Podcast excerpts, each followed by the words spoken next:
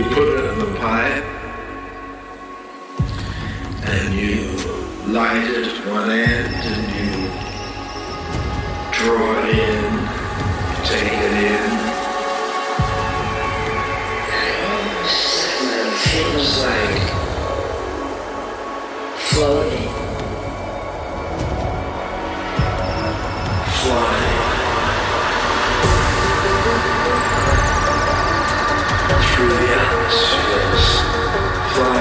cosmos, parallel